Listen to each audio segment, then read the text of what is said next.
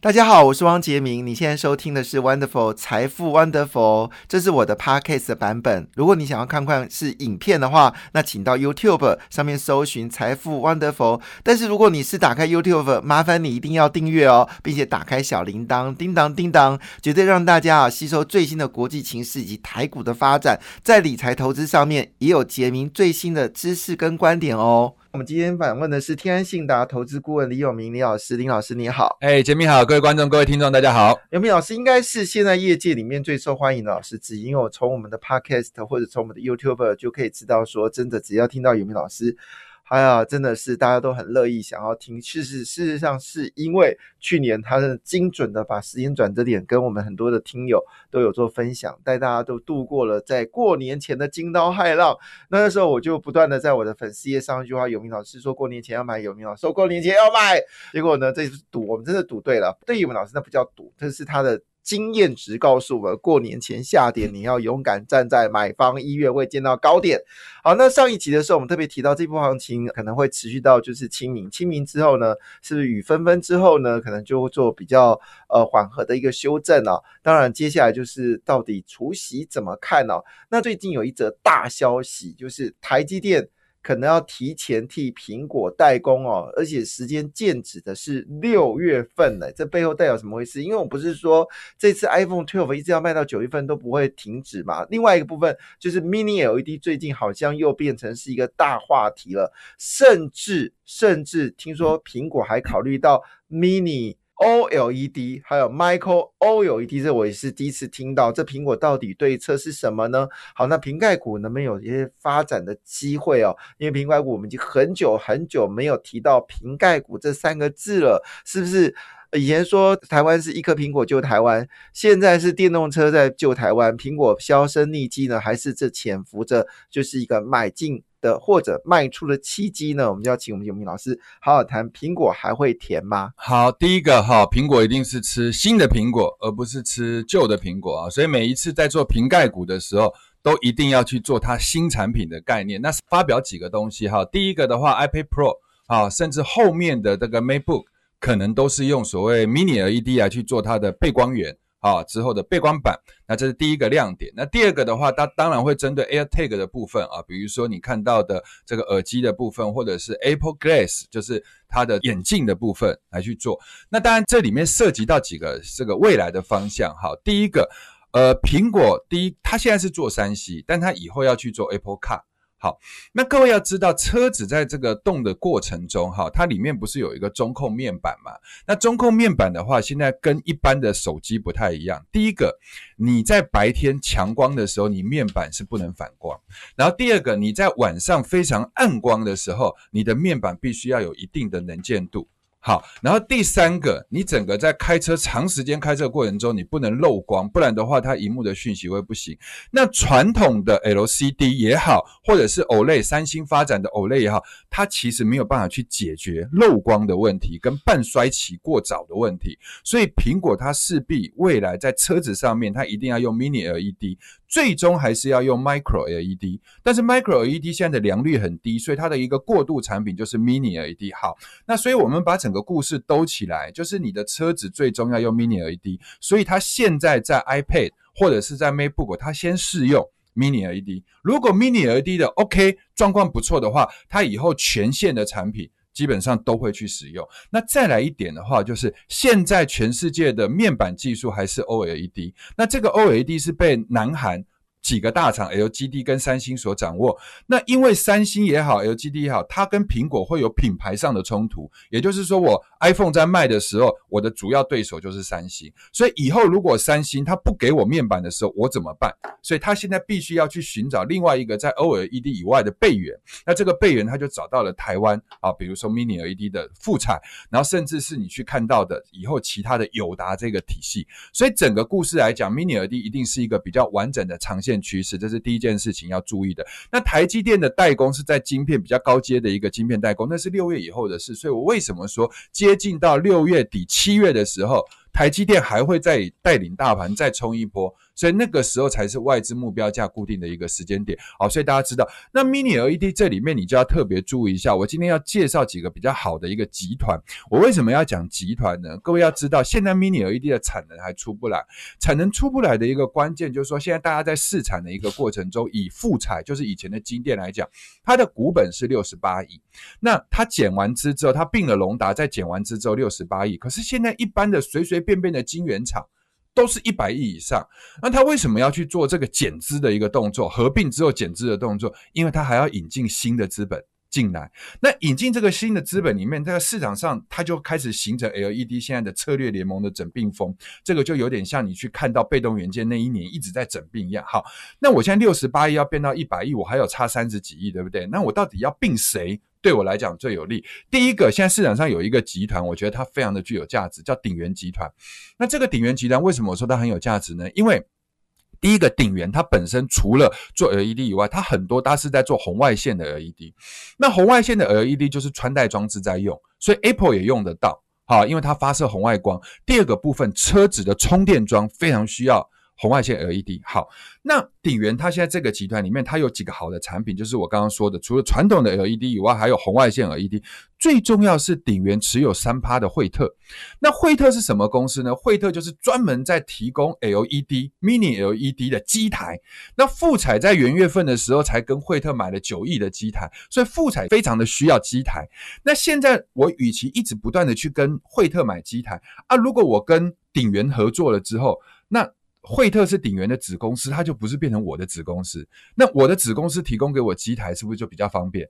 对不对？好，那第二个，那惠特本身的技术来自于索特，索特在新贵，它的股价从上新贵开始，从一百一十九飙到一百九十九。好，短短的大概不到一个月的时间，差不多三个礼拜的时间。那现在这个集团里面都是一个一个一个有子公司有孙公司。那如果我今天真的我富彩跟鼎元一合作了之后，我把它整个种植全部拿过来，对不对？我股本合并了之后，我就可以到一百亿以上。然后这里面我又有红外线，然后我又有所谓的机台的一个这个技术跟专利。然后最重要的一点啊，我就灌单，我就把单子灌过去给你。各位，洪家军是怎么涨？就是红海不断灌单给他的子公司，那子公司就开始股价就上去啊。子公司上去之后，我会有什么？我会有业外的转投资的这个所谓的转投资收益。所以整个目前看起来的话，应该是这样的逻辑。所以各位有没有发现，最近在 LED 里面，除了一个已经标了八根涨停板的李州，那个成交量不到一千张，那个我们不提以外，最强的是鼎元。我觉得就是有这样的一个状况。那当然，就未来的长线来讲，鼎元也好，惠特也好，说特说特也好，都是波段很好的一个标的。那他们比较不会去受到这个大盘的影响。那接下来的话，我们刚刚说到面板，就要特别提我我这次不提友达，我这次提群创，为什么呢？因为群创，如果你把去年第四季的 EPS 加加回去净值的话，它的净值会回到二十四。那今年第一季的时候，它的毛利大概从两成起跳，应该四元，二十四元哦。然后呢，第二个部分的话，就是说你把它第一季的毛利，因为是用两成来估算，最最起码赚七毛。那七毛加上去的话，已经有二十四块半到二，快接近二十五块。可是它现在的股价才十八块。所以它的股净比非常非常的低，连净值都不如。对，净值差很多，而且比友达的股净比还要低。友达的股净比应该，如果我没算错，应该已经到了零点九了。但是那个呃群创的一个部分还零点七不到。所以未来的面板基本上还是会以群创为主。而且群创在三月八号的时候有一则讯息，其实那个也是旧闻，因为它发展低轨卫星的平板卫星天线。好，那这一块的话，我认为是呃未来在六 G 时代里面很重要的一个商品。那现在小量市场。好，但是我觉得这也是一个不错的题材。我记得在之前讨论到就是五 G 的时候，我们就谈到五 G 是一个在相对短的时间里面可以做大幅的运作，所以伺服器跟记忆体的需求一定会大幅增加。果然伺服器很很强，那么这个记忆体最近也非常的凶猛。可是回头一件事情，那后疫情时代，我今天看到一则新闻说哦，这个就是欧美这些已发达国家因为疫情呢，这些有钱人至少另外存了二点八兆美金啊，他们说这个疫情。之后呢，可能会形成一个庞大消费市场。你知道我听完这个消息，我立刻去买消费基金，管它只要是绩效消费金，我就开始把我以前的科基金全部转到消费基金，也不知道对还是错，先先做这个决定。所以回头一件事情，那有钱人想到就是高尔夫啊，是不是这样子？对，一定的嘛。那高尔夫他除了有钱人想到以外，他还有一点就是，我与其待在一个公共的空间跟大家来去吸有可能很危险的 COVID nineteen，那我不如到户外的十八洞。对不对？那个地方空气多流通，是，所以大家开始，而且。去年年初的时候，是一批台商被困在台湾，回不去中国，所以他就只好在这么在高尔夫球场上一直混日子。那现在呢，你要出去的话也很麻烦，因为你出国回来加起来就扣掉二十八天了，对不对？所以他在台湾的一个时间，大部分都是用远距办公在遥控，然后剩下多的时间就在高尔夫上面谈生意。好，那高尔夫另外还有一点，我刚才讲的叫消费端嘛，需求端。那供给端就是说，现在大家都开始啊，因为今年很多高尔夫球在出产品，那为为什么要出产品呢？因为他发现人口已经突然，而且年龄化有在这个年龄有在降低。最主要是我拿不到原物料，比如说我们在看到一号木杆的时候，它是用卡泵，它是用碳纤。那你碳纤这一块的话，你石油也在涨价，你很多的一个原物料的素材都在涨价，所以现在大厂在出的时候，他急了。对不对？我今年要出很多的这个排定的行程，可是我拿不到原物料，所以他一次就给你下单，下到第三季。所以国内的几家高尔夫球场突然之间接单都爆满。好，那这时候大家其实分不出来富盛、民安、聚明、大田这四档股票，那到底哪一档比较好？如果你有在打高尔夫的话，你要知道全世界的高尔夫里面，其实在全世界的销量最多的是什么？杰明可能比较不清楚，因为我不打高尔夫，是卡拉威，卡拉威第一名。第二，Taylor Made 第二名。好，那卡拉威也好，Taylor Made 也好，主要的贡献在我们国内四家高尔夫球场里面最多的是什么？是聚明跟民安。哦，聚明跟民安是接最多卡拉威跟 Taylor Made 的。所以各位，你去发现 Taylor Made 就是替代以前的 Nike。你看全世界现在哦 Top Ten 哦，就是你看到十名以内的高尔夫球选手，大概里面有五个以上都是给 Taylor Made 代言。啊，比如说像球王的这个 Dustin Johnson 啊，或者 McRoy 啊，这些，对不对？今天 再次邀请到我们林友明老师来到我们现场。那我们刚刚从苹果讲到了，苹果其实就是我们生活中的必需品，但是消费时代来临了哦，真的不是只有。美国要消费，你看这次中国前两个月出口一口气大幅增长百分之六十。仔细看，中国就是全世界最大消费市场的一个供应品嘛，因为你便宜的东西要像那个针头，就是要在中国买。但回到台湾，台湾其实也不是省油的灯哦。那台湾的高尔夫球呢，其实历史非常悠久。其实我跟高尔夫球要如果真的谈换关系哦，我是从一九九六年就已经谈换关系。那时候我在投信上班，然后高雄的冈山呢就有这个球头公司啊，然后我就希望。他把他们的现金啊，能够存在我们的货币基金里面，所以那时候都会去拜访。哦，那个地方工作环境真的不是件人，不是人可以知道的。那个既高温又高热，但没想到这公司呢，一晃眼在台湾存在时间非常长。你看，一九九六年我第一次认识这个高呃冈山大田。你看现在已经几年了，已经哇！你看真的时光飞逝，所以回头一件事情，就是我们最近也看到法人哦，就持有股票，要不然就持有中钢，要不然就持有的是华航、长荣，要不然就持有台塑，要不然就持有中石化等等。那我也发现到一件事情，其实高尔夫球头里面有两家公司也是法人最爱的股票，一个就是大田一。安，但是刚才老师的想法又不一样。他说，其实这个最有名气的品牌，他下给台湾的，并不是呃，并并不是大田，好，并不是大田，基本上会是民安。这个部分我就简单的再跟各位重述一下。全世界的几大品牌里面，第一个是卡拉威，可是卡拉威你会觉得台湾打的广告没有那么多，但是全世界包含铁杆、包含木杆的销量。好，其实卡拉威是第一名。那你现在所知道，是因为打广告打很多的 Taylor Made，好，这里面包含球王也好，McRoy 也好，或者是你看到的老虎伍兹没有受伤之前的，都是在用 Taylor Made。他出到现在为止，已经出到 Sim 的这一代了。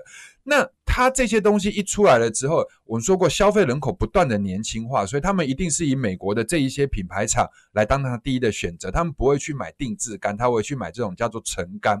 那高尔夫球的产业，台湾如果你把拿掉的话，全世界高尔夫球一定会倒。我可以跟各位讲，一定会倒。这就好像你没有台湾的电子代工之后，全世界所有的电子商品会出不来。好，那球头当然是一号木杆里面很重要的一个关键。那这里面的话，卡拉威也好，或者是泰勒妹也好，他们主要的下单是民安跟聚米。那你说大田在接什么单呢？大田是在接美国一个品牌叫 PXG，好，我们台湾俗称叫 P 叉 G。那 P 叉 G 它是卖的很贵，但它的其实是比较小众的市场。好，所以大田其实。它长时间是一个非常稳定的公司，然后呢，最近也因为高尔夫上去，可是如果纯粹论整个的业绩的爆发力来讲的话，大田还没有爆发力那么强。但是大田为什么前一阵子股价也率先启动？因为它还有一个很重要，就杰明在说，它是一个现金非常多的公司，所以它的每一年的配股配息，尤其是配息非常的稳定，它的现金值利率也高。如果我没记错的话，应该是有高达差不多四个 percent，每一年都有四个 percent，所以。所以现在在这个所谓的高值利率哦，这个呃所谓公债的值利率高升的情况之下，大家的这个现金值利率都降下来了。那降下来的前提之下，大田会变成一个在配息上面很好的考量。哦，他要配五块钱呢？对，他配股价九十块五块钱，哇，配了五点五趴喽。对，所以我说他每一年平均哦，你不要讲说那种暴涨的，哦，就是它很平均，就是四趴多好。那另外还有一个六六七零的富盛，那这家富盛的话，它是早期是。富盛控压吗？对，富盛这只股票涨很凶，已经到两三百块了。对，两百多块，已经不是我年轻时代的富盛空央。那那那时候你到工厂上班，那不是有那个大的。棒补吗？对啊，富盛，就是做那个股价就是差不多六七十块。我那天看到它涨停板两百二十几块两百三十，我吓一跳。富盛空压怎么涨成这副德行？但是杰明他中间有消失过一段，也就是说他以前在台湾挂牌，然后后来他被国外公司收购，就像我们看到的绿点一样，收购完了之后，他回过头来重新挂牌，所以它的挂牌名称不叫富盛，叫富盛应用啊六六七零。那这一家公司的配息没有那么好。那第二个部分，他什么单都接。啊，比如说 Taylor Made 的什么披萨机什么都有接，但是它的贡献度就没有像刚刚我说的民安跟居民那么大。所以如果各位在选高尔夫球这个产业里面的话，你相对要选它。哈，那我们刚刚有特别回过头来去提到，说真的，居民的股价跟这个呃民安股价却没有大田的高。对，所以我才说，居居民大概差不多三十四、三十五，然后民安大概差不多是六十五、六十七，然后大田是九十块一百。所以，所以很有趣的事情是跟我们想的逻辑不一样。我们想说，如果这些大品牌下的单，那么它的股票就应该高。可是今天老师跟我们讲说，未来消费时代里面，高尔夫球还是要靠台湾，就这四家。这四家里面，现在看起来，居民跟这个民安的价格是相对比较可口。对，呃，你你去观察，有三月五号那一天，大盘是跌了三百多点。那跌了三百多点的情况之下的话，你会发现高尔夫球红彤彤。可是到了三月八号的时候，大盘反弹了。这四档高尔夫球里面，只有居民跟民安在涨，反而是比较贵的大田跟富盛在压回。为什么？因为以前高尔夫还没有很流行的时候，大家在做的是配息，也就是说越高价的股票的配息一稳定。所以那富盛跟富盛控压不一样的公司吗？呃呃。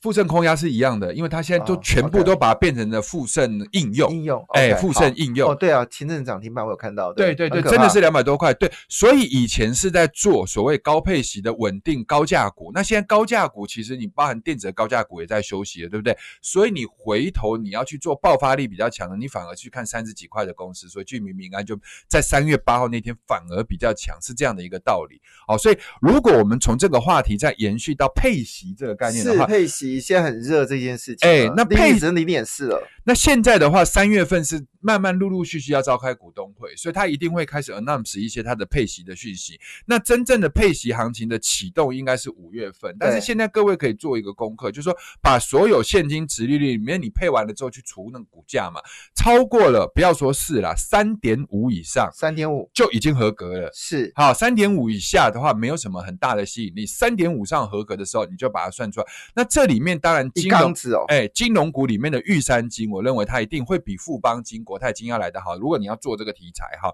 那大部第二个部分就像刚刚说的，如果大田这一波有回下来，它的配息在永丰，它配到了将近七六点三 percent 的利息。哎，对，永丰跟玉山都是长时间配的比较好的，那这个你就要把它设备锁定，因为大盘到了三四月的时候会没有东西可以让你操作。